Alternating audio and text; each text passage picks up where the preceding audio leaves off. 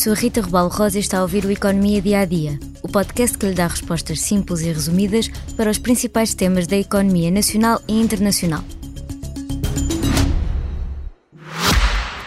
Já visitou hoje o BPI Expresso Imobiliário?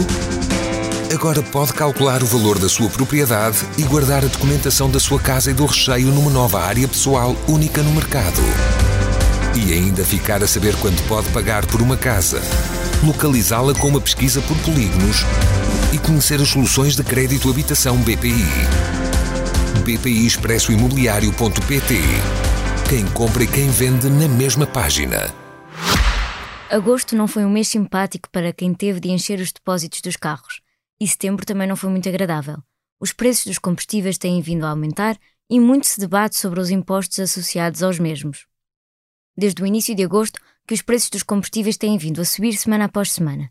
Segundo os dados da Direção-Geral de Energia e Geologia, a 1 de agosto, o preço médio da gasolina era de cerca de 1,80€ por litro e o do gasóleo de 1,63€. Agora, o preço médio da gasolina é de 1,85€ e o do gasóleo 1,80€. Em agosto, a subida acentuada dos preços dos combustíveis levou mesmo a inflação a subir novamente, depois de nove meses em queda, fixando-se nos 3,7% face a 3,1% em julho. E quem abastece com gasóleo sofreu mais com grandes aumentos, pois só esta semana o gasóleo registrou uma ligeira redução de 1 cêntimo, o que acontece depois de ter registrado um aumento superior a 5 cêntimos na semana passada. Ainda assim, segundo os dados disponíveis já para esta segunda-feira, o gasóleo simples mais barato no país quase chegava a 1,70€. Por outro lado, o mais caro quase atinge os 2 euros por litro. No caso da gasolina simples 95, a mais barata do país encontra-se perto de 1,75€ e a mais cara passa aos 2,10€. Mas por que é que o preço dos combustíveis tem estado a subir tanto? As razões para esta subida dos preços nas bombas de abastecimento são duas.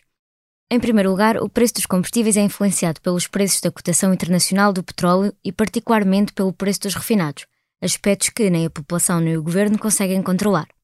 E desde agosto, o petróleo de referência na Europa já subiu mais de 10 dólares por barril, apesar de ter estado a cair nos últimos dias. A segunda razão já está do lado do executivo de António Costa. O governo retirou algumas das benesses que compensavam a subida das cotações do petróleo e deixavam no bolso dos contribuintes parte da receita do IVA que o Estado tem obtido a mais com as vendas de gasóleo e gasolina. Mas será possível reduzir os impostos? Os especialistas ouvidos pelo Expresso referem que sim, pois a tributação em Portugal do litro de gasóleo e da gasolina está acima dos mínimos impostos pela diretiva da União Europeia. A meio do mês, o Ministro das Finanças já tinha referido que os preços dos combustíveis iriam ser monitorizados devido aos recentes aumentos e queria agir no sentido da proteção das famílias se fosse absolutamente necessário. E assim foi. Esta segunda-feira, o Governo anunciou a redução dos impostos cobrados nos combustíveis em 2 cêntimos por litro no gasóleo e 1 cêntimo por litro na gasolina. Em causa está a redução do ISP, que acaba por compensar a receita adicional de IVA. Assim, o governo atuou de duas formas para mitigar os efeitos desta subida dos preços. Por um lado, cortou na componente base do ISP, por outro, congelou os aumentos que estavam previstos na taxa de carbono. Isto porque desde maio que o governo vinha a aumentar a taxa de carbono depois desta ter estado congelada por causa da guerra na Ucrânia. Segundo as contas do Executivo, a redução da carga fiscal total é de 25 cêntimos por litro no gasóleo e 26 cêntimos por litro na gasolina, e o governo garante que irá continuar a avaliar a situação. Por hoje é tudo no Economia Dia a Dia, mas antes da despedida convido a ouvir o mais recente episódio do Mundo a seus pés, onde a jornalista Manuela Goxa Soares nos fala da Argentina, o país onde a inflação anual já vai em 140%. Obrigada por estar desse lado. Se tem questões ou dúvidas que gostaria de ver explicadas no Economia Dia a Dia, envie um e-mail para rrrosa.expresso.empresa.pt. Voltamos amanhã com mais novidades económicas.